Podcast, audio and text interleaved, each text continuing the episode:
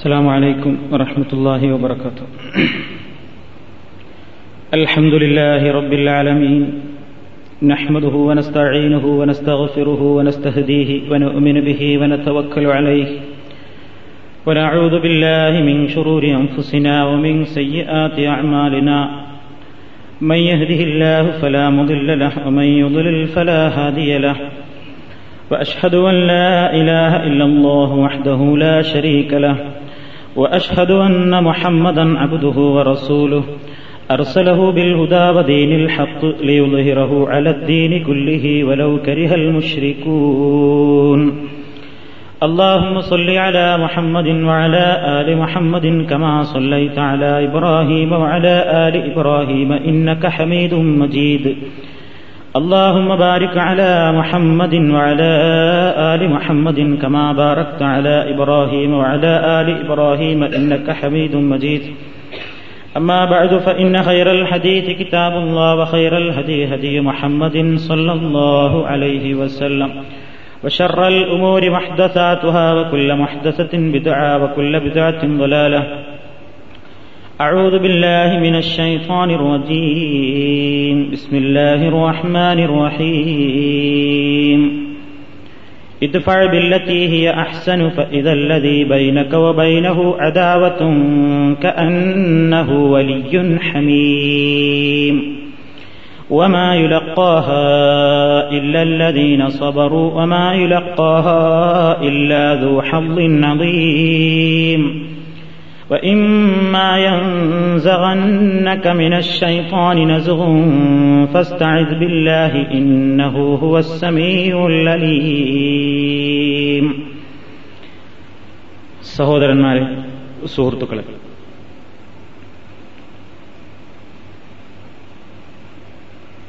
ഇസ്ലാമിലെ വളരെ പ്രാധാന്യമർഹിക്കുന്ന ഇബാദത്തായ നമസ്കാരം എന്ന വിഷയത്തെ സംബന്ധിച്ചാണ് നമ്മൾ വിശദീകരിച്ചുകൊണ്ടിരിക്കുന്നത്. നമസ്കാരത്തിലേക്കുള്ള പ്രവേശനവും അതോടനുബന്ധിച്ചുള്ള പ്രവാചകചര്യയും നിസ്കാരത്തിൽ കൈകെട്ടി നിന്ന് നോട്ടം സുജൂതിന്റെ സ്ഥാനത്തേക്കാക്കി ഒതുക്കലാണ് പ്രവാചകചര്യ എന്നും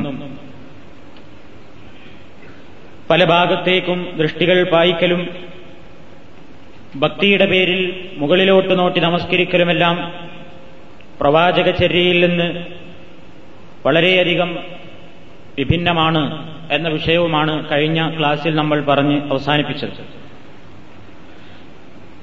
ഇനി അതിനെ തുടർന്നുകൊണ്ടുള്ള ചില വശങ്ങളിലേക്കാണ് നമ്മുടെ ശ്രദ്ധ തിരിക്കേണ്ടത്. നിസ്കാരത്തിൽ കൈകെട്ടി നിന്നാൽ കഴിഞ്ഞ ക്ലാസ്സിൽ നമ്മൾ പറഞ്ഞതുപോലെ നമസ്കാരത്തിന്റെ ഏറ്റവും വലിയ ജീവൻ ഭക്തിയാണ് എന്ന് നിങ്ങൾ മനസ്സിലാക്കിയതാണ്.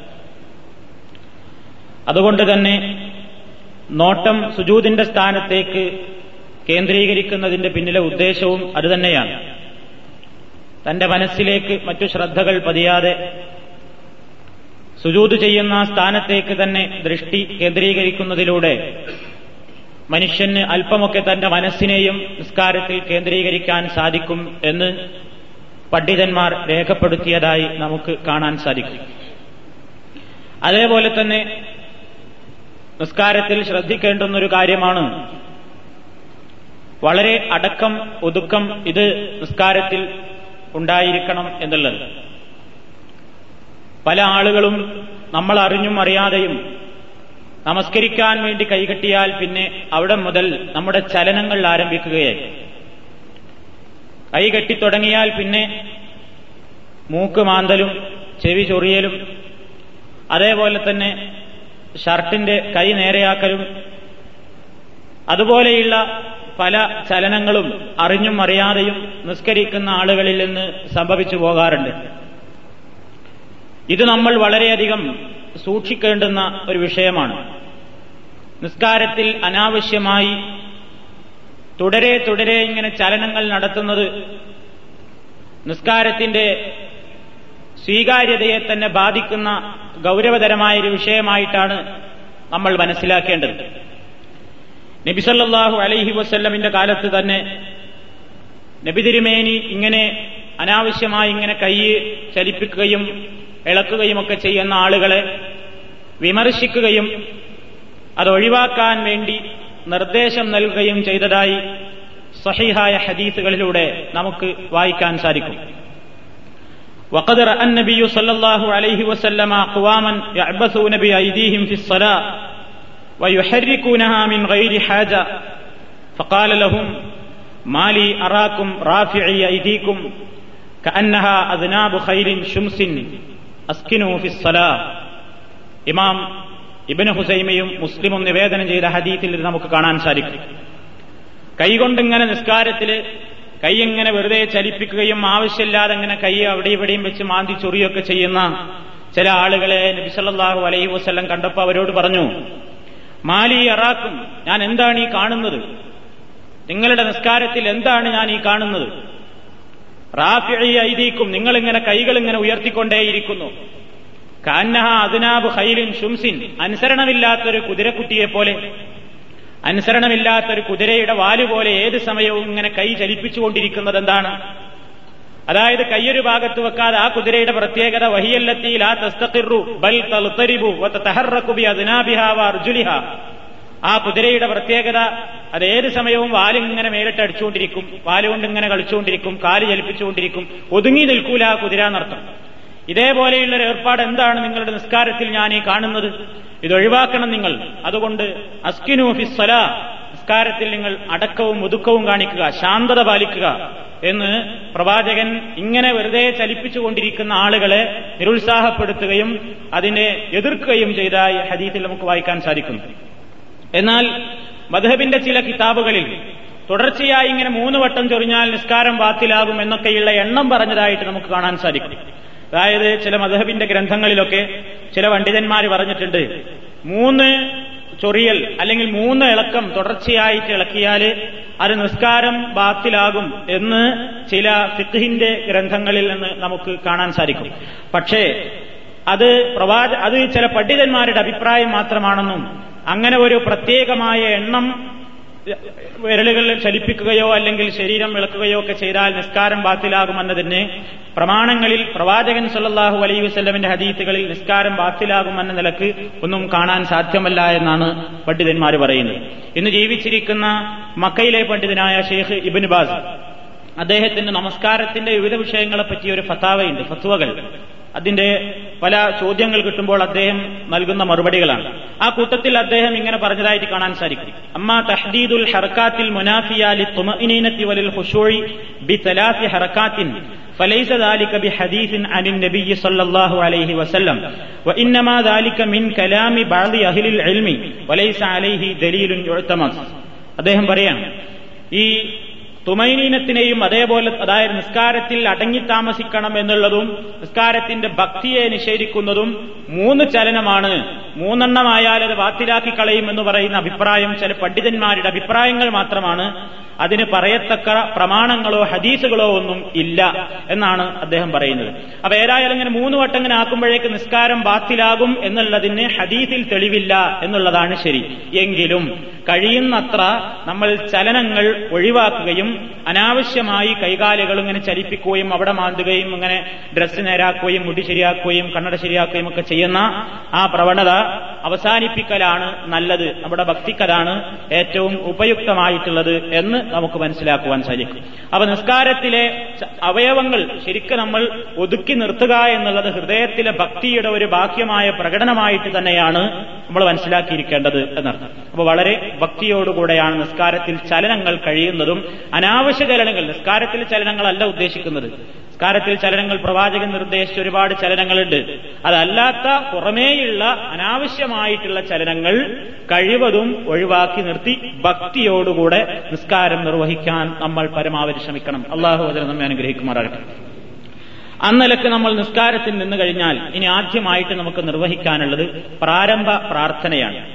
കൈകെട്ടി നിന്നാൽ ആദ്യമായി നിർവഹിക്കാനുള്ള പ്രാർത്ഥന അതാണ്. ഹദീഫിന്റെ ഗ്രന്ഥങ്ങളിലെല്ലാം ദ്വാ ഉൽ ഇസ്തിഫ്താഷ് എന്ന പേരിലാണ് ഇത് അറിയപ്പെടുന്നത്. അതായത് നിസ്കാരം ആരംഭിക്കുമ്പോഴുള്ള പ്രാർത്ഥന അതാണ് പ്രാരംഭ പ്രാർത്ഥന എന്നർത്ഥം. ഹദീസുകളിൽ പല നിലയ്ക്ക് പല സന്ദർഭങ്ങളിൽ പല പ്രാർത്ഥനകൾ നബി സല്ലല്ലാഹു അലൈഹി വസല്ലം നിസ്കാരത്തിന്റെ ആരംഭത്തിൽ പ്രാർത്ഥിച്ചതായി ഹദീസുകളിൽ വന്നിട്ടുണ്ട്. അതിൽ ഏതും നമുക്ക് നിർവഹിക്കാവുന്നതാണ്.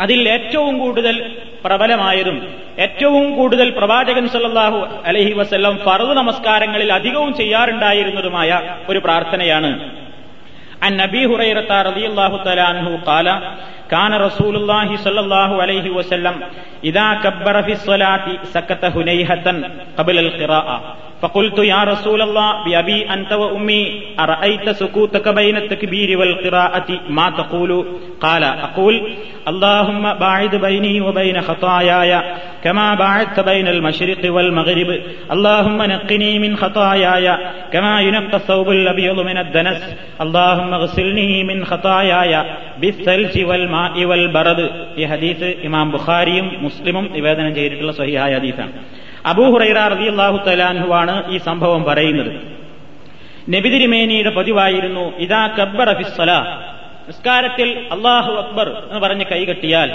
സക്കത്ത ഹുനൈഹത്തൻ ഹുനൈഹത്ത് എന്ന് പറഞ്ഞാൽ കസീർ എന്നർത്ഥം കുറച്ചു സമയം നബി മിണ്ടാതെ നിൽക്കും കൈകെട്ടി നിന്നാ പിന്നെ നബി ഉറക്കം ഓരുന്നതിന്റെ മുമ്പ് കുറച്ചു സമയം അങ്ങനെ മിണ്ടാതെ നിൽക്കും. അതായത് ഒരു ശാന്തത ഞങ്ങൾക്ക് അനുഭവപ്പെടും കബിലൽ കിറാത്തി ഓത്തു തുടങ്ങുന്നതിന്റെ മുമ്പ്. ഫുൽത്തു അപ്പൊ ഒരിക്കൽ ഞാൻ ചോദിച്ചു യാ റസൂൽ അല്ലാ അള്ളാഹുവിന്റെ പ്രവാചകരെ അള്ളാഹു അക്ബർ എന്ന തക്ബീറിന്റെയും പിന്നെ നിങ്ങൾ ഫാത്തിഹ ആരംഭിക്കുന്നതിന്റെയും മുമ്പ് കുറച്ച് സമയം നിങ്ങൾ ഇങ്ങനെ മൗനം പാലിച്ചുകൊണ്ട് നിൽക്കുന്നുണ്ടല്ലോ. മാ തക്കൂലു എന്താണ് നിങ്ങൾ ആ സമയത്ത് പറയാറുള്ളത്? എന്താണ് നിങ്ങൾ ആ സമയത്ത് പ്രാർത്ഥിക്കാറുള്ളത്? എന്ന് നബിയോട് അബൂഹുറൈറ റളിയല്ലാഹു തലാൻ ചോദിക്കുകയാണ്. അപ്പൊ കാല റസൂലുള്ള മറുപടി കൊടുത്തു. അക്കൂലു നിങ്ങൾക്ക് ആ മിണ്ടാതിരിക്കുന്നതായി തോന്നുന്ന ആ സമയം ഞാൻ ഇങ്ങനെയാണ് പ്രാർത്ഥിച്ചുകൊണ്ടിരിക്കുന്നത് എന്ന് പറഞ്ഞിട്ട് ഈ പ്രാർത്ഥന. ഈ പ്രാർത്ഥന നമ്മൾ സാധാരണയായിട്ട് വജ്ജഹത്തു വജിഹിയലല്ലതി അതും ഹദീസിൽ വന്നതാണ്. എന്നാൽ ഇതാണ് ഈ വിഷയത്തിലെ ഏറ്റവും കൂടുതൽ പ്രാധാന്യമർഹിക്കുന്ന പ്രാർത്ഥന ഇതാണ് എന്നാണ് മുഹദ്ദിസീങ്ങളൊക്കെ രേഖപ്പെടുത്തി കാണുന്നത്. اللهم باعد بيني وبين خطاياي كما باعدت بين المشرق والمغرب اللهم نقني من خطاياي كما ينقى الثوب الابيض من الدنس اللهم اغسلني من خطاياي بالثلج والماء والبرد ഞാൻ ഇതൊന്നുകൂടെ ആവർത്തിച്ചത് ഇത് വീണ്ടും കേൾക്കുന്ന ആളുകൾക്ക് വീണ്ടും അതിന്റെ ആ ഉച്ചാരണ ശുദ്ധിയോടുകൂടെ അത് മനസ്സിലാക്കി തീർക്കാൻ വേണ്ടി മാത്രമാണ് അതായത് എന്താണ് ഇതിൽ നമ്മൾ പറഞ്ഞുകൊണ്ടിരിക്കുന്നത് അള്ളാഹുമ്മ അള്ളാഹുവേ ബാഴിത് ബൈനി ബാഴിത് നീ അകറ്റേണമേ. ബൈനി വ ബൈന ഹസായായ എന്റെയും ഞാൻ ചെയ്തു കൂട്ടിയിട്ടുള്ള ഒരുപാട് പാപങ്ങളുടെയും ഇടയിൽ. കമാ ബാഴത്ത ബൈനൽ മഷിരിഖി വൽ മകരിബ് കിഴക്കും പടിഞ്ഞാറും നീ അകറ്റി നിർത്തിയതുപോലെ. കിഴക്കും പടിഞ്ഞാറും തമ്മിൽ എത്രമാത്രം അന്തരവും വിദൂരവുമുണ്ടോ അതേപോലെ എന്നെയും എന്റെ പാപങ്ങളെയും തൊട്ട് നീ അകറ്റി നിർത്തണമേ. ഒരുപാട് പാപങ്ങൾ എന്നിൽ നിന്ന് വന്നുപോയിട്ടുണ്ട് ആ പാപങ്ങളെല്ലാം പടച്ചവനെ കിഴക്കിനെയും പടിഞ്ഞാറിനെയും നീ എത്രമാത്രം അകറ്റിയോ അതേപോലെ എന്നെയും എന്റെ തിന്മകളെയും നീ അകറ്റേണമേ. അതല്ലെങ്കിൽ തിന്മയിലേക്ക് എനിക്ക് അടുക്കാൻ പറ്റാത്തത്ര രൂപത്തിൽ നീ എന്നെ അത്രയും സംരക്ഷിച്ചു നിർത്തേണമേ. ഇതാണ് അള്ളാഹുവിനോട് നമ്മൾ തുടക്കത്തിലാ പറയുന്നത്. പിന്നെ നമ്മൾ പറയുന്നത് രണ്ടാമത്തെ ആവശ്യം അള്ളാഹുമ്മ അള്ളാഹുവെ നഖ്തിനി നീ എന്നെ ശുദ്ധീകരിക്കണമേ. മിൻ എന്റെ പാപങ്ങളിൽ നിന്ന്. ഏതുപോലെ ശുദ്ധീകരിക്കണം? കമായുനക്ക സൗബുൽ അബിയലുമിനദ്ദനസ് തൂവെള്ള വസ്ത്രം അഴുക്കിൽ നിന്ന് എങ്ങനെ ശുദ്ധീകരിക്കപ്പെടുന്നുവോ അതേപോലെ എന്റെ പാപങ്ങളിൽ നിന്ന് നീ എന്നെ ശുദ്ധീകരിക്കണമേ. മൂന്നാമത് പറയുന്നത് അള്ളാഹുവേ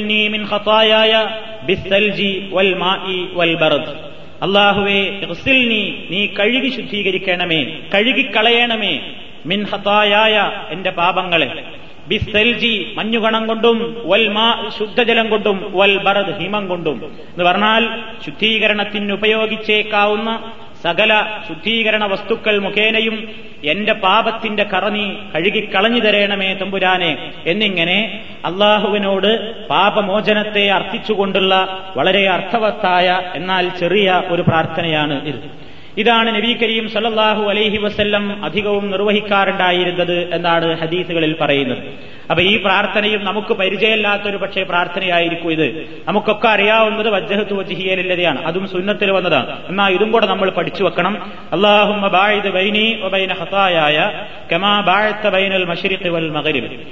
അള്ളാഹുമ്മ നഖിനി മിൻ ഖതായായ കമാ യുനഖ അബിയദ് മിൻ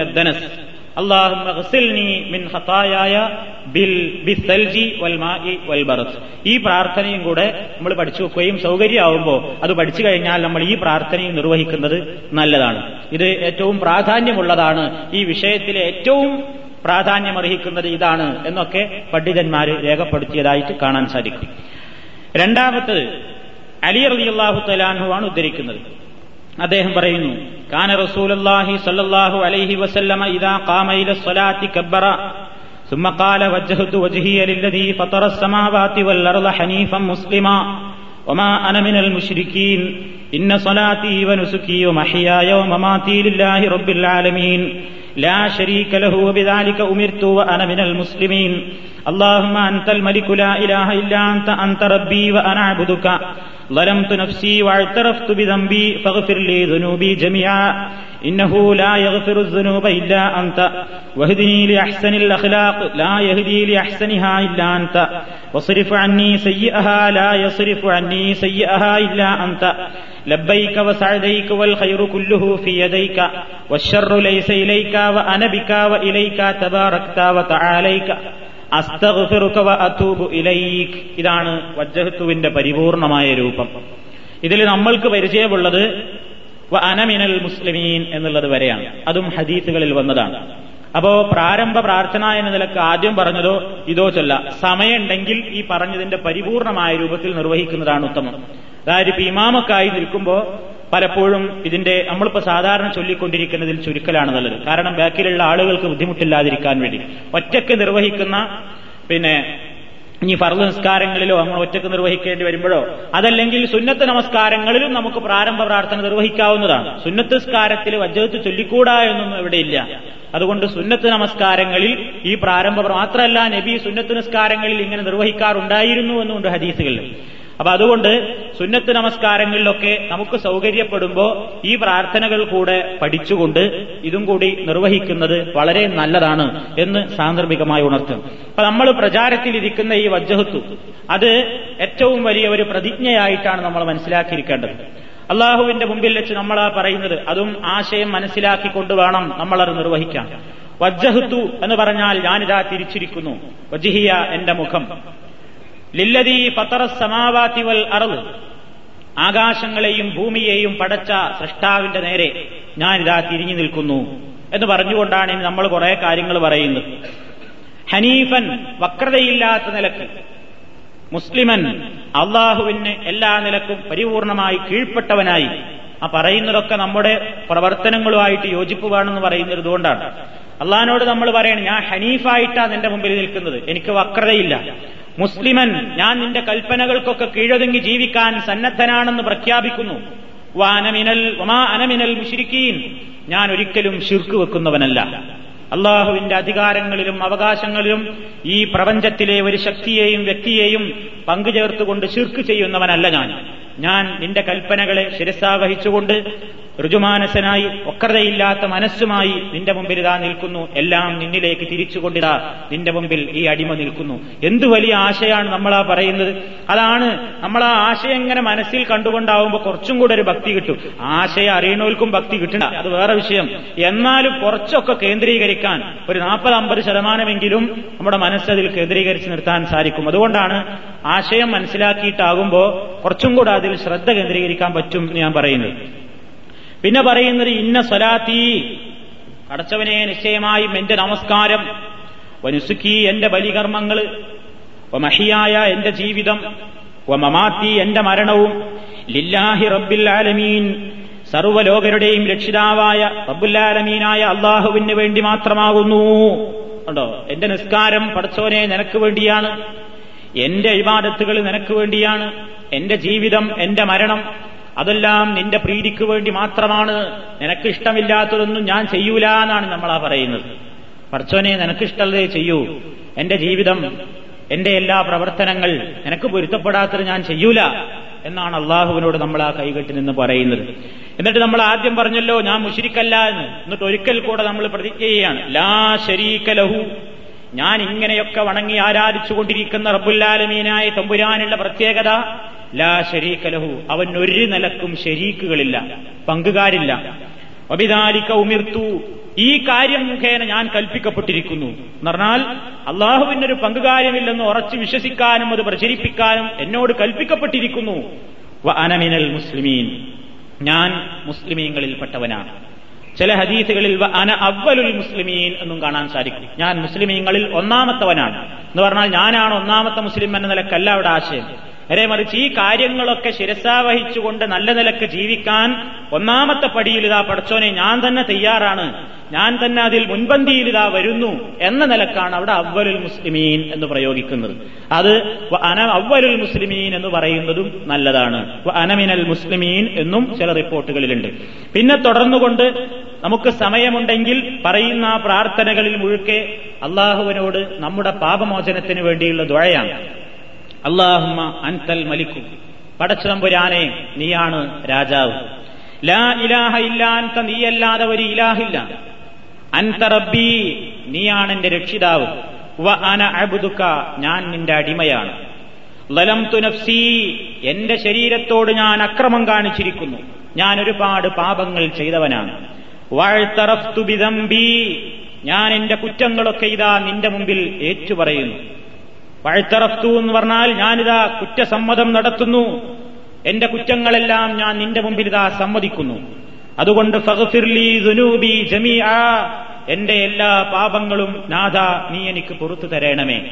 എന്തുകൊണ്ടാണ് ഞാൻ നിന്നോട് ഈ സമയത്ത് പ്രാർത്ഥിക്കുന്നത്? ഇന്നഹു ലാ ഇല്ല അൻത.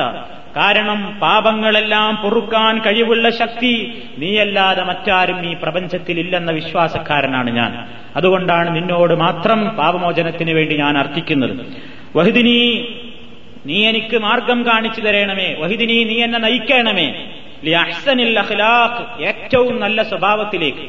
ഇവിടെ നല്ല സ്വഭാവവും ചീത്ത സ്വഭാവവും സൃഷ്ടികളിലുണ്ട്. അതിൽ നല്ല സ്വഭാവക്കാരനാക്കി നീ എന്നെ മാറ്റണം. സൽ സ്വഭാവത്തിന്റെ മാർഗത്തിലേക്ക് ജനങ്ങളെ നയിക്കാൻ നിന്നെ കൊണ്ടല്ലാതെ പറ്റില്ല. വസിരിഫ് അന്നി സയ്യഹ ദുഷിച്ച എല്ലാ സ്വഭാവങ്ങളിൽ നിന്നും നീ എന്നെ തിരിച്ചു കളയണമേ. എല്ലാ ദുസ്വഭാവങ്ങളിൽ നിന്നും തിരിക്കുവാനുള്ള കഴിവ് ഇല്ല അന്ത നിന്നെ കൊണ്ടല്ലാതെ സാധ്യമല്ല. ലബ്ബൈക വസഅദൈക് നിന്റെ എല്ലാ ആജ്ഞകൾക്കും ഉത്തരം ചെയ്തുകൊണ്ടിതാ ഞാൻ വന്നിരിക്കുന്നു. വൽ ഖൈറു കുല്ലുഹു എല്ലാ നന്മകളുടെയും ഉറവിടം നീയാണ്. എല്ലാ നന്മകളും നിന്നിൽ നിന്നാണ്. ലൈസ ഇലൈക് ദുഷ്ടമായ ഒരു പ്രവർത്തനവും നിന്നിലേക്ക് ചേർക്കപ്പെടുകയില്ല. അനബിക്ക അനബിക ഞാൻ നിന്നെ കൊണ്ടാണ്. എന്ന് പറഞ്ഞാൽ നീ മുഖേനയാണ് നിന്റെ കഴിവ് കൊണ്ടാണ് ഞാൻ ജീവിക്കുന്നത്. വ ഇലൈക്ക എന്റെ മടക്കവും നിന്നിലേക്കാണ്. നിന്നിലേക്കാണ് എന്റെ എല്ലാ കാര്യങ്ങളും മടങ്ങുന്നത്. തബാറക്ത നീ അനുഗ്രഹീതനാണ്. നീ അത്യുന്നതനാണ്. അസ്തകഫിറുക്ക വീണ്ടും ഞാൻ നിന്നോട് യാചിക്കുന്നു തമ്പുരാനെ എന്റെ പാപങ്ങൾ നീ പുറത്തു തരേണമേ. അത്തൂബു ഇലൈക്ക നിന്നിലേക്ക് ഞാനിതാ തൗബ ചെയ്ത് ഖേദിച്ചു മടങ്ങുന്നു. ഇതാണ് വജ്ജഹത്തുവിന്റെ പരിപൂർണമായ രൂപം. ഇത് നമുക്കറിയില്ലെങ്കിലും ഞാനിത് പരിപൂർണമായി ഓരോ ഓരോ വാക്കിന് അർത്ഥം പറഞ്ഞത് വീണ്ടും ഈ കാസറ്റുകൾ ഉപയോഗപ്പെടുത്തുന്ന സഹോദരി സഹോദരന്മാർക്ക് കുറെ കാലം ഇങ്ങനെ കേൾക്കുമ്പോൾ ഇത് ഇതിനോടൊപ്പം ഇങ്ങനെ ചൊല്ലി പഠിക്കാനും അതിന്റെ ആശയം മനസ്സിലാക്കുവാനും വേണ്ടി മാത്രമാണ്.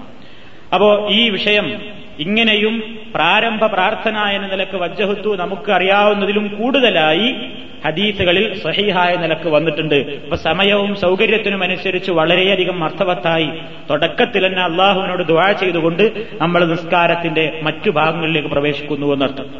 ഇനി നബി രാത്രിയിൽ തഹജുദിനൊക്കെ വേണ്ടി എഴുന്നേൽക്കുമ്പോ തഹജുദ് നിസ്കാരത്തിലൊക്കെ തക്ബീർ ചൊല്ലിക്കഴിഞ്ഞതിന് ശേഷം വേറെയും ചില പ്രാർത്ഥനകൾ ഇതിന് പകരമായി നിർവഹിക്കാറുണ്ടായിരുന്നു എന്ന് കാണാൻ സാധിക്കും. അബ്ദുറഹ്മാൻ ബിൻ ഔഫ് റളിയല്ലാഹു തആലാഹു പറയുന്നു سألت عائشة رضي الله عنها بأي شيء كان النبي صلى الله عليه وسلم يفتتح صلاته إذا قام من الليل قالت إذا قام من الليل يفتتح صلاته اللهم رب جبرائيل وميكائيل وإسرافيل فاطر السماوات والأرض عالم الغيب والشهادة أنت تحكم بين عبادك فيما كانوا فيه يختلفون اهدني لما اختلف فيه من الحق بإذنك إنك تهدي من تشاء إلى صراط مستقيم ഇതും ഒരു പ്രാരംഭ പ്രാർത്ഥനയായിരുന്നു വജഹത്തുവിന്റെ സ്ഥാനത്ത് രാത്രി നിസ്കാരങ്ങളിൽ പലപ്പോഴും നബീർ ചൊല്ലാറുണ്ടായിരുന്നു എന്നാണ് അബ്ദുറഹ്മാൻ ഔഫ് റളിയല്ലാഹു തആല എന്ന് പറയാണ് നബി തന്റെ രാത്രി നമസ്കാരം ആരംഭിച്ചിരുന്നത് ഏത് പ്രാർത്ഥന കൊണ്ടായിരുന്നു എന്ന് ആയിഷ ബീവിയോട് ഞാൻ ചോദിച്ചപ്പോ ആയിഷ ബീവി എന്നോട് പറഞ്ഞു തന്നു അവിടുന്ന് നിസ്കരിക്കാൻ വേണ്ടി നിന്നാൽ നിസ്കാരം എങ്ങനെ ആരംഭിക്കും? ഏത് പ്രാർത്ഥന? ഇപ്പൊ ഞാൻ നേരത്തെ കേൾപ്പിച്ച പ്രാർത്ഥന.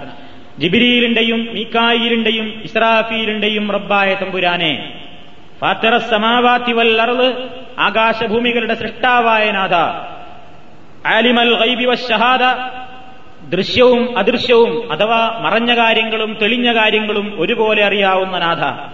അൻത തഹ്കുമു ബൈന നിന്റെ അടിമകൾക്കിടയിൽ നീയാണ് വിധിക്കുന്നവൻ. ഫീമാ കാനു ഫീഹി അഖ്തലിഫൂൻ അവർക്കിടയിൽ അഭിപ്രായ വ്യത്യാസമുള്ള വിഷയങ്ങളിൽ. മിനൽ സത്യമായ വഴിയിലേക്ക് നീ എന്നെ നയിക്കണമേ.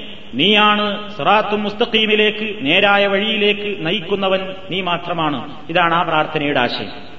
ഇതേപോലെ തന്നെ നബി തഹജുദിൽ പ്രാർത്ഥിച്ചിരുന്ന നീണ്ട മറ്റൊരു ദുആയും ബുഖാരിയും മുസ്ലിമും അബൂദാവൂദ് തിർമതി നസായി ഇബിന് മാജ മാലിക് ഈ മഹദ്ദിസീങ്ങളൊക്കെ റിപ്പോർട്ട് ചെയ്തിട്ടുണ്ട് അതെന്താണ് അള്ളാഹുമ്മ ലക്കൽ ഹംദു അൻത ഖയ്യിമു السماوات والأرض ومن فيهن ولك الحمد أنت نور السماوات والأرض ومن فيهن ولك الحمد أنت مالك السماوات والأرض ومن فيهن ولك الحمد أنت الحق ووعدك الحق ولقاؤك حق وقولك حق والجنة حق والنار حق والنبيون حق ومحمد حق والساعة حق اللهم لك أسلمت وبك آمنت وعليك توكلت وإليك أنبت وبك خاصمت وإليك حاكمت فاغفر لي ما قدمت وما أخرت وما أسررت وما أعلنت أنت المقدم وأنت المؤخر لا إله إلا أنت أو لا إله غيرك ولا حول ولا قوة إلا بالله ഒരു സുദീർഘമായ പ്രാർത്ഥന തഹജുദിൽ കഴിയുമെങ്കിൽ ഈ പ്രാർത്ഥന പഠിച്ച് തഹജുദ് നിസ്കരിക്കുന്ന ആളുകൾ ഫാത്തിഹ ഓരി തുടങ്ങുന്നതിന് മുമ്പായിട്ട് ഈ പ്രാരംഭ പ്രാർത്ഥന പറയൽ നല്ലതാണ്. നബി സല്ലല്ലാഹു അലൈഹി വസല്ലം കാനഫി തഹജ്ജുദി യക്കൂലുഹു ബാഴതമായ യക്കൂലു അള്ളാഹു അക്ബർ. തഹജ്ജുദിനു വേണ്ടി എഴുന്നേറ്റ് നിസ്കരിക്കാനെന്നാൽ അള്ളാഹു അക്ബർ എന്ന് കൈകെട്ടിയതിന്റെ ശേഷം നബി ഇങ്ങനെ പ്രാർത്ഥിക്കാറുണ്ടായിരുന്നുവെന്ന് അബ്ദുല്ലാഹിബിൻ അബ്ബാസ് അലി അള്ളാഹു തലാന്ന് പറഞ്ഞതായി അബൂദാബൂദിൽ റിപ്പോർട്ട് ചെയ്തിട്ടായി നമുക്ക് കാണാൻ സാധിക്കും. ഈ പ്രാർത്ഥനയും ഇതേപോലെ തന്നെ വളരെയധികം ആശയങ്ങൾ അടങ്ങിയിട്ടുള്ള ഒരു പ്രാർത്ഥനയാണ്. ഞാനതിന്റെ ഓരോന്നും എടുത്തുകൊണ്ട് വിശദീകരിക്കുന്നില്ല. ഒരു ചെറിയ നിലയ്ക്ക് മാത്രം ഒരു പരിഭാഷ നടത്തിക്കൊണ്ട് അവസാനിപ്പിക്കാം. അള്ളാഹുവേ ലക്കൽ ഹംദു നിനക്കാണ് സർവസ്തുതിയും നീയാണ് ആകാശഭൂമികളുടെ നിയന്താവ്. ഒമൻ ഫീഹിന്ന അവയിലുള്ള മുഴുവൻ വസ്തുക്കളുടെയും. ഒലക്കൽ ഹംദു നിനക്കാണ് സ്തുതി. അൻതനൂറുസമാവാത്തി വല്ലറളി ഒമം ഫീഹിന്ന. നീയാണ് ആകാശഭൂമികളുടെയും അവയിലുള്ള സകലത്തിന്റെയും പ്രകാശം. നീയാണ്. വലക്കൽ ഹംദു നിനക്കാണ് സ്തുതി. അന്ത മാലിക്കുസമാവാത്തി വൽ അർളി ഒമൻ ഫീഹിന്ന. ആകാശങ്ങളുടെയും ഭൂമിയുടെയും അവയിലുള്ള സകലത്തിന്റെയും ഉടമസ്ഥൻ നീയാണ്. വലക്കൽ ഹംദു നിനക്കാണ് സ്തുതി. അൻതൽ ഹക്കു നീയാണ് സത്യം. വഴുതുക്കൽ ഹക്കു നിന്റെ വാഗ്ദത്വവും സത്യമാണ്. വലിക്കാവുക ഹക്കുൻ നിന്നെ കണ്ടുമുട്ടുക എന്നുള്ള കാര്യം സത്യമാണ്. വക്കൗലുക ഹക്കുൻ നിന്റെ വാക്കുകൾ സത്യമാണ്. വൽ ജന്നത്തു ഹക്കുൻ സ്വർഗം എന്നുള്ളത് സത്യമാണ്. വന്നാറു ഹക്കുൻ നരകവും സത്യമാണ്. വൻ വന്നബിയൂന ഹക്കുൻ പ്രവാചകന്മാരെല്ലാം സത്യമാണ്. മുഹമ്മദുൻ ഹക്കുൻ ശിഷ്യ മുഹമ്മദും സത്യമാണ്. വസ്സാഴത്തു ഹക്കുൻ അന്ത്യനാൾ സംഭവിക്കുമെന്നുള്ളത് സത്യമാണ്. അള്ളാഹുവേ ലക്കാസലം തു നിനക്കിതാ ഞാൻ കീഴ്പ്പെട്ടിരിക്കുന്നു. ഒബിക്കാമൻ ആമന്തു നിന്നിൽ ഞാൻ വിശ്വസിച്ചിരിക്കുന്നു. വലൈക്ക തവക്കൽ തു നിന്റെ മേൽ ഞാൻ എന്റെ എല്ലാ കാര്യങ്ങളും തവക്കുലാക്കിയിരിക്കുന്നു വരമേൽപ്പിച്ചിരിക്കുന്നു. വൈലൈക്ക അനബുത്തു നിന്നിലേക്ക് ഞാൻ ഖേദിച്ച് മടങ്ങിയിരിക്കുന്നു. അബിക്ക ഹാസം തു വൈലൈക്ക ഹാക്കംതു ഫഗ്ഫിർ ലീ മാ ഖദ്ദംതു വമാ അഖർതു. പിന്നെ നമുക്കറിയാവുന്ന വമാ അസറർതു വമാ അയലന്തു അൻതൽ മുഖദ്ദിമു വഅൻതൽ മുഅഖിറു. ലാ ഇലാഹ ഇല്ലാ അൻത വലാ ഹൗല വലാ ഖുവത ഇല്ലാ ബില്ലാ. അതായത് പടച്ചോനെ എന്റെ കഴിഞ്ഞതും വരാനിരിക്കുന്നതും എന്റെ രഹസ്യമായും പരസ്യമായുമുള്ള ജീവിതത്തിലുള്ള എല്ലാ പാപങ്ങളും തമ്പുരാനെ നീ പുറത്തു തരണം. നിന്നെ കൊണ്ടല്ലാതെ ഒരു കഴിവും ശക്തിയുമില്ല. ലാഹൗല വലാ ഖുവത ഇല്ലാ ബില്ലാ. ഇത് നബി തഹജ്ജുദിൽ പലപ്പോഴും ഇങ്ങനെ പ്രാർത്ഥിക്കാറുണ്ടായിരുന്നു എന്ന് അതീതികൾ നമുക്ക് മനസ്സിലാക്കുവാൻ സാധിക്കും. അപ്പൊ ഇങ്ങനെ വളരെ പ്രബലമായ രൂപത്തിലുള്ള ഒരു മൂന്ന് നാല് പ്രാർത്ഥനകൾ ഇങ്ങനെ നിർവഹിക്കപ്പെട്ടിട്ടുണ്ട്. ഇതിൽ ഫർദ് നിസ്കാരങ്ങളിൽ അധികവും നേരത്തെ ഞാൻ ആദ്യം പറഞ്ഞ അള്ളാഹുമ്മ ബാഴിദ് ബൈനി എന്ന് തുടങ്ങുന്ന പ്രാർത്ഥനയോ അല്ലെങ്കിൽ വജ്ജഹത്തു വജിഹിയല്ലതി എന്ന് തുടങ്ങുന്ന പ്രാർത്ഥനയോ രണ്ടും നമ്മുടെ സൗകര്യത്തിനനുസരിച്ച് നമുക്ക് നിർവഹിക്കാവുന്നതാണ്. അവയുടെ എല്ലാം ആശയം നമ്മൾ മനസ്സിൽ കരുതണം എന്ന് ഓർമ്മപ്പെടുത്തുക. അപ്പൊ അതാണ് ദ്വാഉൽ ഇസ്തിഫ്താഹ് പ്രാരംഭ പ്രാർത്ഥന എന്ന നിലയ്ക്ക് നമ്മൾ പഠിച്ചിരിക്കേണ്ടത് അതാണ്. ഇനി ഇത് ഈ പ്രാർത്ഥന നിർവഹിച്ചു കഴിഞ്ഞാൽ ഇനി നമ്മൾ കോതാനുള്ളത് സൂറത്തുൽ ഫാത്തിഹയാണ്. സൂറത്തുൽ ഫാത്തിഹ ഓതുന്നതിന്റെ മുമ്പ്. ഖുർആൻ ഓതുന്നതിന്റെ മുമ്പ് മൊത്തത്തിലുള്ള കൽപ്പനയാണ് നിസ്കാരത്തിലായാലും അല്ലെങ്കിലും ഖുർആൻ ഓരും തുടങ്ങുന്നതിന്റെ മുമ്പേ പിശാച്ചിൽ നിന്ന് രക്ഷ ചോദിക്കണം എന്നുള്ളത് പരിശുദ്ധ ഖുർആന്റെ ഒരു തത്വമാണ്. അള്ളാഹു താല പറയുന്നു സൂറത്തു നഹൽ തൊണ്ണൂറ്റി ഏഴാമത്തെ ആയത്ത്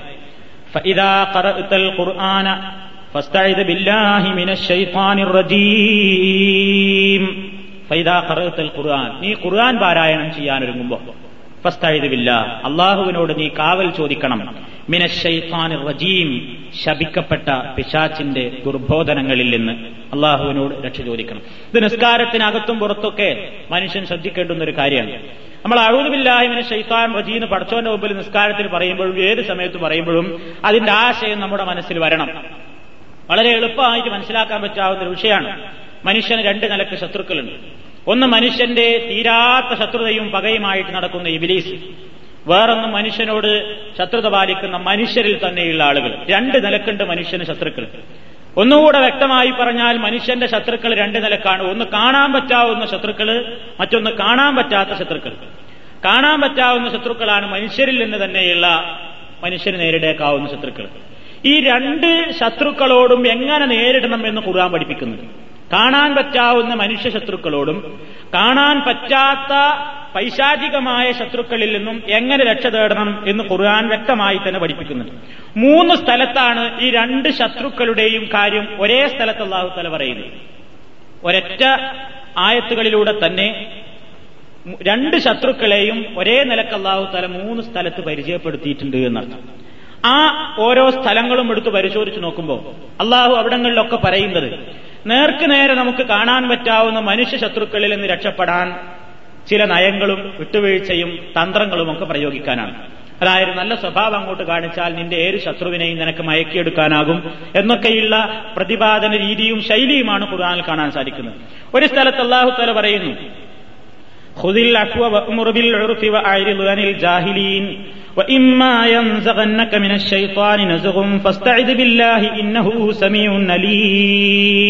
സൂറത്തുൽ അഹ്റാഫ് നൂറ്റി തൊണ്ണൂറ്റി ഒമ്പത് ഇരുന്നൂറ് ഈ ആയത്തുകൾ. ഹുദിൽ അഫ്വ നീ മാപ്പ് സ്വീകരിക്കുക. വിട്ടുവീഴ്ച എന്നുള്ള സ്വഭാവം നിന്റെ ജീവിതത്തിൽ ഉണ്ടാകണം.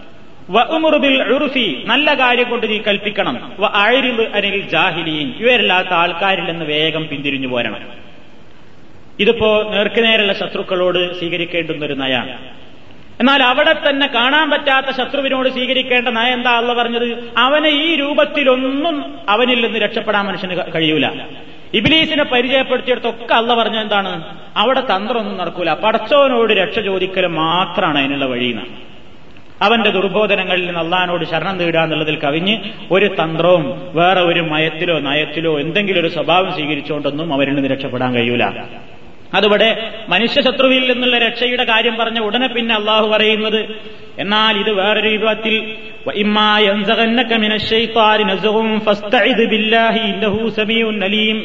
പൈശാചികമായ വല്ല പ്രശ്നങ്ങളുമാണ് നിന്നെ ബാധിക്കുന്നതെങ്കിൽ ഉടനെ ഈ അള്ളാഹിനോട് രക്ഷ ചോദിക്ക്. കാരണം അള്ളാഹു എല്ലാം കേൾക്കുന്നവനും അറിയുന്നവനുമാണ്. അതേപോലെ നേർക്കു നേരെയുള്ള ശത്രുവിനോട് സ്വീകരിക്കേണ്ടുന്ന വേറൊരു നയം അല്ല പറയാണ്. ഇത് ചീത്ത കാര്യങ്ങളെ നീ നല്ല കാര്യം കൊണ്ട് പ്രതിരോധിക്കും. എന്നോടൊരാൾ ചീത്ത കാര്യം ചെയ്യാൻ വരുമ്പോ നീ അയാളോട് നല്ല നിലയ്ക്ക് പ്രതികരിച്ചാൽ അയാൾ നിന്റെ മിത്രമായിട്ട് മാറും. ഖുർആൻ അത് വ്യക്തമാക്കി. ഇതല്ലതീ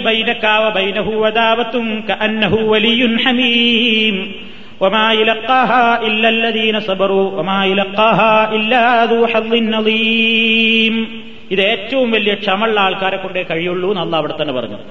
ഒരു ശത്രു. അവൻ നിന്റെ ഏറ്റവും വലിയ ശത്രുവാണെന്നിരിക്കട്ടെ.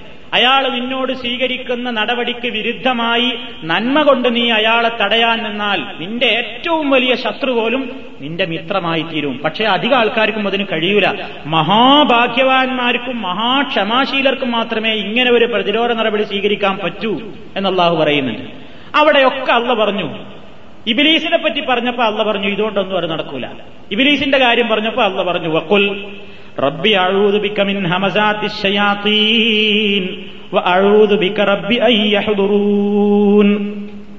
പിശാച്ചിന്റെ കാര്യം വരുമ്പോൾ നീ എന്ത് ചെയ്യണം? പടച്ചോനെ അഴുതുപിക്ക നിന്നോട് ഞാൻ കാവൽ ചോദിക്കുന്നു. മിൻ ഹമസാത്തി ഷയാത്തീൻ ശൈത്താന്മാരുടെ ദുർബോധനങ്ങളിൽ നിന്ന്. ഷെയ്ത്താൻ എന്റെ അടുക്കൽ ഹാജരാകുന്നതിൽ നിന്നും പടച്ചോനെ നിന്നോട് ഞാൻ രക്ഷ ചോദിക്കുന്നു എന്ന് ഖുർആൻ ഇങ്ങനെ രണ്ട് മൂന്ന് സ്ഥലത്ത് പറഞ്ഞിട്ടുണ്ട്. അപ്പൊ ഇതിൽ നിന്ന് നമുക്ക് മനസ്സിലാക്കുവാൻ സാധിക്കുന്നത് ശൈത്താനെ നമ്മൾ ശത്രുവായിട്ട് മനുഷ്യന്റെ വർഗവും മനുഷ്യന്റെ വർഗശത്രുവായും ജന്മശത്രുവായും നമ്മൾ മനസ്സിലാക്കി കഴിഞ്ഞാൽ ഇന്ന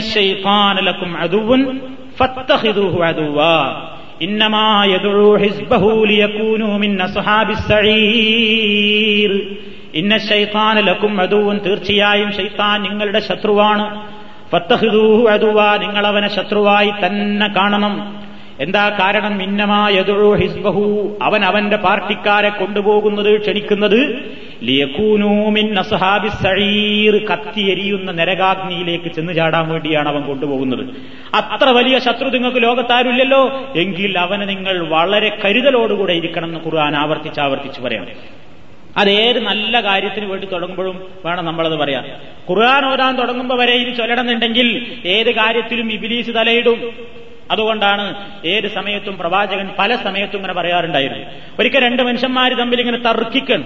തർക്കിച്ച അങ്ങും ഇങ്ങും ചീത്ത വിളിക്കുമ്പോൾ നബിസല്ലാഹു അലൈവല്ലം പറഞ്ഞു ആ ദേഷ്യം പിടിച്ച മനുഷ്യൻ എനിക്കറിയാവുന്ന ഒരു വാക്ക് അദ്ദേഹം ആത്മാർത്ഥമായി പറയുകയാണെങ്കിൽ ഇപ്പൊ പ്രശ്നം ഉണ്ടാവില്ലായിരുന്നു. ഏതാണ് ആ വാക്ക്? സഹാബത്ത് ചോദിച്ചപ്പോൾ നബി പറഞ്ഞു മറ്റൊന്നല്ല അഴുതുമില്ലാഹിമിനെ ഷൈഫാൻ റജീം. എന്ന് പറഞ്ഞിട്ടുണ്ടെങ്കിൽ പ്രശ്നം തീരുമായിരുന്നു അവർക്കിടയിലുള്ളത്. അത്ര വലിയ നമുക്കെന്താ അഴുത് നമ്മൾ പത്ത് അഴുത് വലിയൊരു ദേഷ്യം ഒതുങ്ങോ അതെന്താ? അത് ആശയം മനസ്സിൽ തട്ടുന്നില്ല എന്നുള്ളതുകൊണ്ടാണ്. അതേപോലെ തന്നെ നബിസല്ലാഹു അലൈഹി വസ്ല്ലം ഈ വിഷയത്തിൽ പിന്നെ പ്രത്യേകമായി നമ്മളോട് നിർദ്ദേശിച്ച പല സന്ദർഭങ്ങളുണ്ട്. കോപം വരുന്ന അവസരത്തിൽ അഴുദുബില്ലാഹിമിന് ഷെയ്ഫാൻ റജീം എന്ന് പറയാൻ വേണ്ടി പറഞ്ഞു. അങ്ങനെ പൈശാചികമായിട്ടുള്ള ദുസ്വഭാവങ്ങൾ നമ്മെ പിടികൂടുന്ന അവസരങ്ങൾ ഏതൊക്കെയാണെന്ന് നമുക്ക് തോന്നുന്നോ? അവിടെയൊക്കെ ആത്മാർത്ഥായിട്ട് അഴുദുബില്ലാഹിമിന് ഷെയ്ഫാൻ റജീം പടച്ചോനെ പിശാച്ചിന്റെ ശരീരത്തിൽ നിന്ന് കാത്തുരക്ഷിക്കണേ എന്നിങ്ങനെ ആത്മാർത്ഥമായി പ്രാർത്ഥിക്കൽ നമ്മുടെ മേൽ അനിവാര്യമായ ഒരു കാര്യമാകുന്നു. നബി സല്ലല്ലാഹു അലൈഹി വസല്ലം നിസ്കരിക്കാൻ വേണ്ടി നിൽക്കുമ്പോൾ അഊദു ബില്ലാഹി അലീം റജീം മിൻ ഹംസിഹി വനഫ്ഖിഹി വനഫ്സിഹി എന്നൊക്കെ പലപ്പോഴും കൂട്ടി പറയാറുണ്ട് നാം പടച്ചോനെ ശൈത്താന്റെ ദുർബോധനങ്ങളിൽ നിന്ന് അവന്റെ വസ്വാസുകളിൽ നിന്ന് അവന്റെ കുത്തിത്തിരിപ്പുകളിൽ നിന്ന് അവന്റെ ഫസാദുകളിൽ നിന്നൊക്കെ എന്നോട് ഞാൻ കാവൽ തേടുന്നു എന്ന് പറഞ്ഞുകൊണ്ട് അപ്പൊ ഈ അർത്ഥം വരുന്ന അല്ലെങ്കിൽ അഊദു ബില്ലാഹി റജീം എന്നെങ്കിലും പറഞ്ഞുകൊണ്ടാണ് നമ്മൾ നമ്മുടെ പാരായണം ആരംഭിക്കുന്നത് ഇത് നമ്മൾ നിസ്കാരത്തിൽ ഉറക്ക പറയൽ സുന്നത്തില്ല. പതുക്കെയാണ് അഴുത് ചൊല്ലേണ്ടത്. ഇനി നമ്മൾ മനസ്സിലാക്കിയിരിക്കേണ്ടത് ബിസ്മിയാണ്. ബിസ്മില്ലാഹി റഹ്മാൻ റഹീം ആണല്ലോ പിന്നെ രണ്ടാമത്തെ ഇതായിട്ട് നമ്മൾ ചൊല്ലുന്നത്. അഴുത് ചൊല്ലിക്കഴിഞ്ഞാൽ പിന്നെ ബിസ്മി. നല്ല ഏത് കാര്യത്തിന്റെ തുടക്കത്തിലും ബിസ്മില്ലാഹി റഹ്മാൻ റഹീം എന്ന് തുടങ്ങണമെന്നാണ്. ബിസ്മി കൊണ്ട് തുടങ്ങാത്ത കാര്യങ്ങളൊന്നും ഒരുപക്ഷെ ബർക്കത്തായിക്കൊള്ളണമെന്നില്ല എന്ന് ചില ഹദീസുകളിലൊക്കെ നമുക്ക് കാണാൻ സാധിക്കും. അപ്പൊ ഏത് കാര്യത്തിലും ഉദാഹരണമായിട്ട് നൂഹ് നബി അലൈഹി സ്വലാത്തു വസ്സലാം കപ്പലിൽ കയറുന്ന സമയത്ത് ബിസ്മില്ലാഹി ചൊല്ലിയിട്ടുണ്ട് എന്ന് ഖുറാൻ പറയുന്നുണ്ട്. അപ്പൊ എത്രയോ മുൻഗാമികളായ പ്രവാചകന്മാർ വരെ ഈ ചര്യയുടെ ആളുകളായിരുന്നു എന്നർത്ഥം. അള്ളാഹുടെ നാമത്തിൽ ആരംഭിക്കുക എന്നുള്ളത്. നബി അലൈഹി സ്വലാത്തു വസ്സലാ കപ്പലിൽ കയറി ഇങ്ങനെ സ്റ്റാർട്ട് ചെയ്യുമ്പോൾ ബിസ്മില്ലാഹി മജറാഹ മുർസാഹ എന്നിങ്ങനെ ചൊല്ലിയതായി സൂറത്തുൽ ഹൂദിലൊക്കെ കാണാൻ സാധിക്കും. അതേമാതിരി കത്തെഴുതുന്ന സമയത്ത് വരെ ഒരു പ്രവാചകൻ അങ്ങനെ ചെയ്തതായി സൂറത്തുൽ നംലിൽ കാണാൻ സാധിക്കും. പരിശുദ്ധ ഖുർആാനിന്റെ എല്ലാ സൂറത്തുകളുടെയും ആരംഭത്തിൽ വിസ്മിയുണ്ട്. നൂറ്റി പതിനാല് അധ്യായങ്ങളാണ് ഖുർആാനിലുള്ളത് നിങ്ങൾക്കൊക്കെ അറിയാം. ഈ നൂറ്റി പതിനാല് അധ്യായങ്ങളിൽ നൂറ്റി പതിമൂന്ന് സൂറത്തിന്റെയും തുടക്കത്തിൽ മുസാഫിർ ബിസ്മില്ലാഹി റഹ്മാൻ റഹീം എന്ന് കാണാൻ സാധിക്കും. നൂറ്റി പതിനാലെണ്ണത്തിൽ കാണൂല നൂറ്റി പതിമൂന്നെണ്ണത്തിന്റെ തുടക്കത്തിൽ കാണും. ഒരു സൂറത്തിന്റെ തുടക്കത്തിൽ ബിസ്മില്ല അത് സൂറത്ത് തൗബയാണ്. അത് വെറുതെ ഇങ്ങോട്ട് തുടങ്ങിയിട്ടേ ഉള്ളൂ. അത് നിങ്ങൾക്ക് മുസാഫ് മറിച്ച് നോക്കി പരിചയമുള്ള എല്ലാ ആൾക്കാർക്കും മനസ്സിലാക്കാൻ സാധിക്കും. എന്നാൽ ഖുർആാനിൽ നൂറ്റി പതിനാല് വിസ്മി ഉണ്ട് താനും. അതെങ്ങനെയാണ്? അതാണ് ഞാൻ ഈ പറഞ്ഞത്. സൂറത്തുൻ നംലിന്റെ തുടക്കത്തിലുണ്ട് ഒരു വിസ്മി അതിന്റെ നടുക്കും ഒരു വിസ്മി ഉണ്ട്. അതിന്റെ സന്ദർഭം എന്താണ്? സുലൈമാൻ നബി അലഹി സ്വലാത്തു വസ്സലാം എന്ന പ്രവാചകൻ ബിൽഖീസ് രാജ്ഞിയെ ഇസ്ലാമിലേക്ക് ക്ഷണിച്ചുകൊണ്ട് കത്തെഴുതുന്നുണ്ട് അങ്ങനെ കത്തെഴുതുമ്പോൾ അദ്ദേഹം തുടങ്ങണം. ഇന്നഹൂമിൻ സുലൈമാൻ ഇന്നഹു ബിസ്മില്ലാഹിർ റഹ്മാനിർ റഹീം എന്ന് പറഞ്ഞുകൊണ്ടാണ് ആ കത്ത് തുടങ്ങിയത്. അത് ആ കത്തിലെ വാചകാണ് ഖുർആാനിലെ തുടക്കത്തിൽ ആ മധ്യത്തിലാ കാണുന്ന ബിസ്മി. അതുകൊണ്ടാണ് ഖുർആാനിൽ നൂറ്റിപ്പതിമൂന്ന് സൂറത്തിന്റെ തുടക്കത്തിലെ ബിസ്മി കാണുന്നുള്ളൂ എങ്കിലും നൂറ്റിപ്പതിനാല് ബിസ്മി ഖുർആാനിലുണ്ട് എന്ന് പറയുന്നത് കൊണ്ടാണ്. സൂറത്തു നമ്ലിൽ കത്തിന്റെ തുടക്കത്തിൽ അപ്പൊ കത്ത് ഇടാൻ തുടങ്ങുമ്പോഴൊക്കെ ബിസ്മി കൊണ്ട് ആരംഭിക്കുന്നതിന് പ്രവാചകന്മാരുടെ ചര്യയുണ്ട് എന്ന് കൂടെ നമുക്ക് മനസ്സിലാക്കാൻ സാധിക്കും. ഏത് നമ്മൾ മനസ്സിലാക്കിയിരിക്കേണ്ടത് ഈ ബിസ്മി ഓതനം ഇപ്പൊ ഏതായാലും ഉറപ്പായി. ഈ ബിസ്മി എല്ലാ സൂറത്തുകളുടെയും തുടക്കത്തിൽ ഈ ബിസ്മി കാണുന്നുണ്ടല്ലോ. അത് ആ സൂറത്തിൽ തന്നെ പെട്ടതാണോ? അതോ വേർതിരിക്കാൻ വേണ്ടി കൊടുത്തതാണോ? പണ്ഡിതന്മാർക്കിടയിൽ അഭിപ്രായ വ്യത്യാസമുള്ള വിഷയമാണ്. ഫാത്തിഹയിൽ മാത്രം ബിസ്മില്ലാഹിർ റഹ്മാൻ റഹീം ഒരായത്താണ്. മറ്റുള്ളതിലൊക്കെ വേർതിരിക്കാൻ വേണ്ടിയാണ്. രണ്ടായിരുന്നാലും നിസ്കാരത്തിൽ ബിസ്മി ചൊല്ലണം എന്ന വിഷയത്തിൽ പ്രവാചകനിൽ നിന്ന് സ്ഥിരപ്പെട്ട് വന്നിട്ടുണ്ട് ഹദീഫിൽ. ഇനി ചൊല്ലണം എന്ന് വരുമ്പോ അഴുത് നമ്മൾ പതുക്കാണല്ലോ ചൊല്ലിയത് അതിൽ തർക്കല്ല ബിസ്മിയുടെ കാര്യത്തിൽ തർക്കമുണ്ട്. ബിസ്മി ഉറക്ക ഓതുന്ന നിസ്കാരത്തിൽ ഇമാമ് ഉറക്ക ഓതണോ അല്ലെങ്കിൽ പതുക്കെ ഓതണോ? ഇത് ഒരഭിപ്രായ വ്യത്യാസമുള്ള വിഷയമാണ്. ചില ഹദീസുകളിൽ മിക്ക അവസരങ്ങളിലും നബിസല്ലാഹു അലൈവല്ലം ബിസ്മി പതുക്കെയാണ് ഓതിയിട്ടുള്ളത് എന്ന്. ചില ഘട്ടങ്ങളിൽ ഇങ്ങനെ ബിസ്മി ചൊല്ലണം എന്ന് പഠിപ്പിക്കാൻ വേണ്ടി സ്വഹാബത്തിനെ കേൾപ്പിക്കാൻ വേണ്ടി ചില അവസരങ്ങളിൽ നബി ഉറക്കയും ഓതിയതായിട്ട് ചില ഹദീസുകളുണ്ട്. എന്നാൽ കൂടുതലായും നബിസല്ലാഹു അലൈഹി വസ്ല്ലം പതുക്കെയാണ് ബിസ്മി ചൊല്ലിയിട്ടുള്ളത്. കാരണം നബീഡിൽ നിന്ന് ദീന് നേരിട്ട് കേട്ട് പഠിച്ചിട്ടുള്ള സഹാബാക്രാമുകളിൽ പ്രമുഖന്മാരായ ഖുലഫാഉർ റാഷിദീങ്ങൾ സിദ്ദീഖുൽ അക്ബർ റളിയല്ലാഹു തആലാഹു ഉമറുൽ ഫാറൂഖ് റലി അള്ളാഹു അൻഹു ഉസ്മാൻ ബിൻ അഫ്ഫാൻ റളിയല്ലാഹു അൻഹു അലി ഇബ്നു അബി താലിബ് റളിയല്ലാഹു അൻഹു. ഈ നാല് ഖലീഫമാരും ബിസ്മി പതുക്കെ ഓരുന്ന ആളുകളായിരുന്നു എന്ന് ഹദീസുകൾ നമുക്ക് കാണാൻ സാധിക്കും. ഒരു ഹദീസ് ഇമാം മുസ്ലിം നിവേദനം ചെയ്ത്. അനസ് റലി അള്ളാഹു തലാഹു എന്ന സ്വഹാബി പറയാണ് صليت مع رسول الله صلى الله عليه وسلم وأبي بكر وعمر وعثمان فلم أسمع أحدا منهم يقرأ بسم الله الرحمن الرحيم ഞാൻ നബിതിരുമേനിയോടൊപ്പം നിസ്കരിച്ചിട്ടുണ്ട് സിദ്ദീഖുൽ അക്ബറിനോടൊപ്പം നിസ്കരിച്ചിട്ടുണ്ട് ഉമർ അൽ ഖത്താബിനോടൊപ്പം നിസ്കരിച്ചിട്ടുണ്ട് ഉസ്മാൻ ബിൻ അഫ്ഫാൻ റളിയല്ലാഹു തആലാനുവിനോടൊപ്പം നിസ്കരിച്ചിട്ടുണ്ട് ഫലം അസ്മൾ അഹദം മിൻഹും അവരിൽ നിന്ന് ആരെയും ഞാൻ യഖറഉ അവർ ഓതുന്നത് കേട്ടിട്ടില്ല ബിസ്മില്ലാഹിർ റഹ്മാൻ റഹീം എന്നവർ ഓതുന്നതായിട്ട് ഞാൻ കേട്ടിട്ടില്ല എന്നാണ് അനസ് എന്ന സഹാബ് പറയുന്നത്. ഇമാം മുസ്ലിം നിവേദനം ചെയ്ത ഹദീസാണ്. ഓതിയിട്ടില്ല എന്നല്ല മറ്റു ചില ഹദീസുകളിൽ നിന്ന് നമുക്കതിന്റെ വിശദീകരണം മനസ്സിലാക്കാം. ഒരു ഹദീസിൽ പറഞ്ഞ അവ്യക്തമായ കാര്യങ്ങൾ മറ്റ് ഹദീസുകളിൽ നിന്ന് അതിന്റെ വിശദമായ വിവരങ്ങൾ മനസ്സിലാക്കുവാൻ സാധിക്കുന്നു എന്നുള്ളതാണ് ഇസ്ലാമിക പ്രമാണങ്ങളിലെ മറ്റൊരു പ്രത്യേകത. ഫക്കാനു ലാ യജ്ഹറൂന ബിസ്മില്ലാഹിർ റഹ്മാനിർ റഹീം. നസായി എന്ന മുഹദ്ദിസ് റിപ്പോർട്ട് ചെയ്ത ഹദീസാണ് അവർ ബിസ്മില്ലാഹിർ റഹ്മാൻ റഹീം എന്ന് ഉറക്കെ പറയാറുണ്ടായിരുന്നില്ല എന്നേയുള്ളൂ. വക്കാനു യുസിറൂന ബിസ്മില്ലാഹി റഹ്മാൻ റഹീം ഇബിന് ഹുസൈമ നിവേദനം ചെയ്യുന്നു. അവർ ബിസ്മി പതുക്കെയാണ് നിർവഹിക്കാറുണ്ടായിരുന്നത് എന്നർത്ഥം. അപ്പൊ ബിസ്മി പതുക്കയും ഉറക്കയും ഓതിയതായി ഹദീസുകളിൽ വന്നിട്ടുണ്ടെങ്കിലും ബഹുഭൂരിപക്ഷം ഹദീസുകളിലും അതേപോലെ തന്നെ സഹാബാക്കറാമിന്റെ പ്രവർത്തനങ്ങളിലും ബിസ്മി പതുക്കെ ഓതിയതായിട്ടാണ് കാണുന്നത്. തന്നെയുമല്ല ഇമാം തുറുമതി ഒരു ഹദീസാണ് തുറുമതി എന്ന ഹദീസിന്റെ കിതാബ് നിങ്ങൾ കേട്ടിട്ടുണ്ടായിരിക്കും. അദ്ദേഹം അദ്ദേഹത്തിന്റെ ഹദീസുകൾ ക്രോഡീകരിച്ചിട്ടുള്ള സഹീഹിൽ അദ്ദേഹം പറയുന്നു ബാബു മാജാ അഫി തർക്കിൽ ജഹിരി ബിസ്മില്ലാഹി റഹ്മാൻ റഹീം. ബിസ്മി പതുക്കെയാണ് നിർവഹിക്കേണ്ടത് ഉറക്കോതേണ്ടതില്ല എന്നതിനെ സംബന്ധിച്ച് ഹദീസുകൾ പറഞ്ഞിട്ട് ഒരു ഹദീസ് പറഞ്ഞതിന് ശേഷം അദ്ദേഹം പറയണം വൽ അമലു അലൈഹി ഇന്ത അക്സരി അഹ്ലിൽ മിൻ അസ്ഹാബിൻ നബി സല്ലല്ലാഹു അലൈഹി വസല്ലം. ബിസ്മി നമസ്കാരത്തിൽ പതുക്കെ ഓതുക എന്നുള്ളതാണ് ബഹുഭൂരിപക്ഷം പണ്ഡിതന്മാരുടെയും സഹാബാക്കിറാമിന്റെയും നടപടിക്രമം. ആരാണ് ബഹുഭൂരിപക്ഷം സഹാബത്തും എന്ന് പറഞ്ഞാൽ അവരിൽ ആരൊക്കെയുണ്ട്? മിൻഹും അബൂബക്കരിൻ അവരിൽ അബൂബക്കർ സിദ്ദീഖുണ്ട് വഴുമറു വഴുസ്മാനു അലിയുൻ ഈ നാലാളുകളുമുണ്ട്. വഗൈറുഹും അവരല്ലാത്ത സഹാബത്തുമുണ്ട്. വമൻ ബാഴ്ദഹും മിന താബിഈൻ. സഹാബത്തിന് ശേഷം താബിഈങ്ങളിൽ പ്രമുഖരും ഇങ്ങനെ നിർവഹിച്ചിരുന്നവരാണ്. വബിഹി ബിസ്മി ഉറക്ക ഓതേണ്ടതില്ല എന്ന അഭിപ്രായക്കാരാണ് സുഫിയാനു സൗരിയും അബ്ദുല്ലാഹിബിൻ മുബാറക്കും അഹമ്മദ് ബിൻ ഹംബലും ഇസ്ഹാഖ് ബിൻ റാഹവൈഹിയും. അതേപോലെ തന്നെ അവരെല്ലാം ലാ യറൗന അന്ന ജിഹറ ബിസ്മില്ലാഹിർ റഹ്മാനിർ റഹീം. ബിസ്മി ഉറക്കെ പറയേണ്ടതില്ല എന്ന അഭിപ്രായക്കാരാണ്. എന്നാൽ വയഖൂലുഹ ഫീ നഫ്സിഹി പതുക്കെ മനസ്സിൽ പറയുക എന്നുള്ളതായിരുന്നു അവരുടെ എല്ലാം സമ്പ്രദായം.